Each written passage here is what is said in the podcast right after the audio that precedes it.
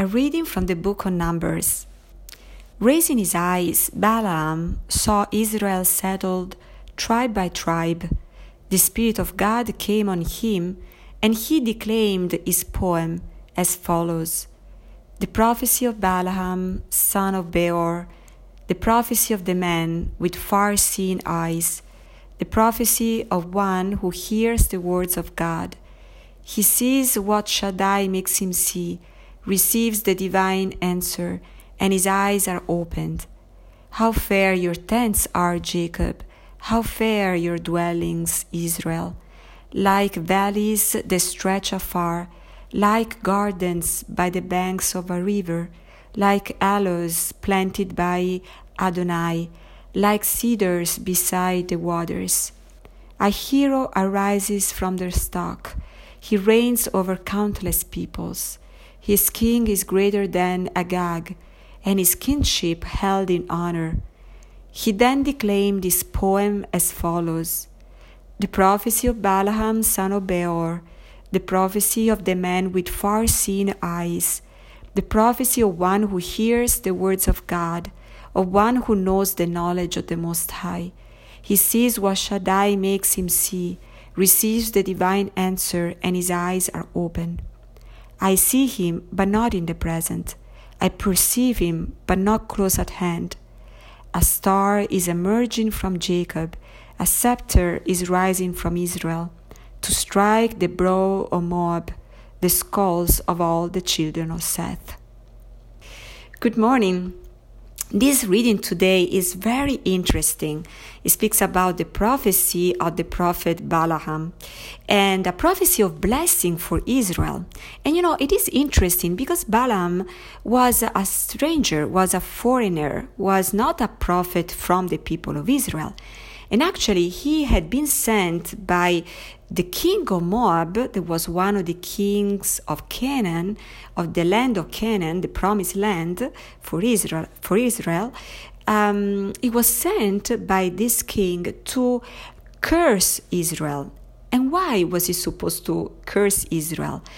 Because um, Israel was. Uh, uh, had already fought against two of the other kings of Canaan and uh, he had defeated them.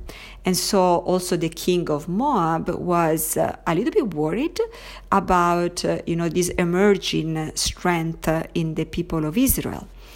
Uh, but when Balaam sees the tents of Israel and, you know, the you know the, the people of Israel, then he feels in his heart that he cannot curse it. He has to bless it. And uh, and because he feels that the Lord is what the Lord, that he doesn't know because he doesn't know the, the Lord, the, the, the God of Israel, but he feels that that is the will of God to bless Israel instead of cursing him. And, uh, and I think this is very beautiful because it tells us uh, um, what are the characteristics of the true prophet. As is written in this poem, the true prophet is the one who has far seeing eyes, is the one who hears the words of God, is the one whose eyes are opened. And, um, and how is it possible for a person to have his eyes open so that he can prophesy truthfully? Um, that's a question of purifying our gaze. Each one of us is called to be a prophet. Um, and actually, you know, through our baptism, we are all being constituted prophets, kings, and priests of our God.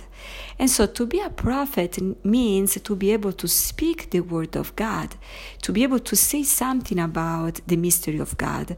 But we will be able to do so if, of course, we have a gaze that is pure enough to be able to see the mystery of God. And, uh, you know, uh, for Balaam, actually, in this prophecy, it was so true that he was able even to prophesy the coming of the Messiah. The last words of this reading speak exactly about um, the scepter rising from Israel and the star emerging from Jacob. And that is exactly a prophecy of the coming of the Messiah. The scepter emerging, rising from Israel, is the scepter of the new king, the king of Israel, that is the Messiah. And uh, it's uh, very interesting. In the catacombs uh, in Rome, in one of the catacombs, there is this very, very ancient fresco uh, painting on the wall that represents a woman sitting with a baby on her lap and a man standing indicating a star. And so this is the oldest, is a very, first of all, is the oldest refiguration of Mary, uh, because the woman with the baby on her lap is, of course, the Virgin Mary with Jesus. Uh, so it's the oldest uh, representation of Mary in the uh, in the Western churches, but. Um, uh, but the man standing indicating the star is the prophet Balaam. So it's a very, very old representation of this prophecy. But this uh, passage is very important for us. It's basically telling us that if we want to talk, for God, if we want to become prophets of God, we need to have to purify our gaze. And how can we do that? First of all, spending more time in reading, in meditating, um, on the readings, on the Word of God, because that will tell us, well, that will already purify our gaze.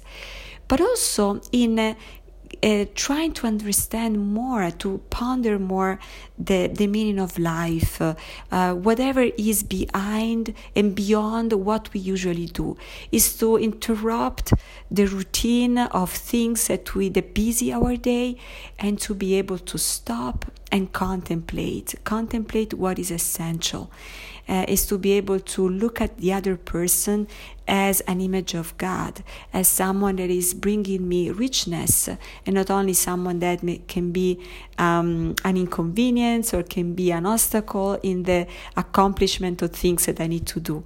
Um, and I think before Christmas, 10 days before Christmas, uh, I think this is an important message for us. If we want to understand the mystery of God occurring at Christmas, let's start from this, from being able to, to open our eyes and really to look at what is essential in our lives, at the real meaning of our lives, of the blessings that God is giving us, and and to stop um, all the uh, franticness of all the things that we need to do, especially before Christmas. And today is the feast also Saint John of the Cross, the mystical doctor, as it is called, the great reformer of the Carmelite order, along with uh, Saint Teresa of Avila.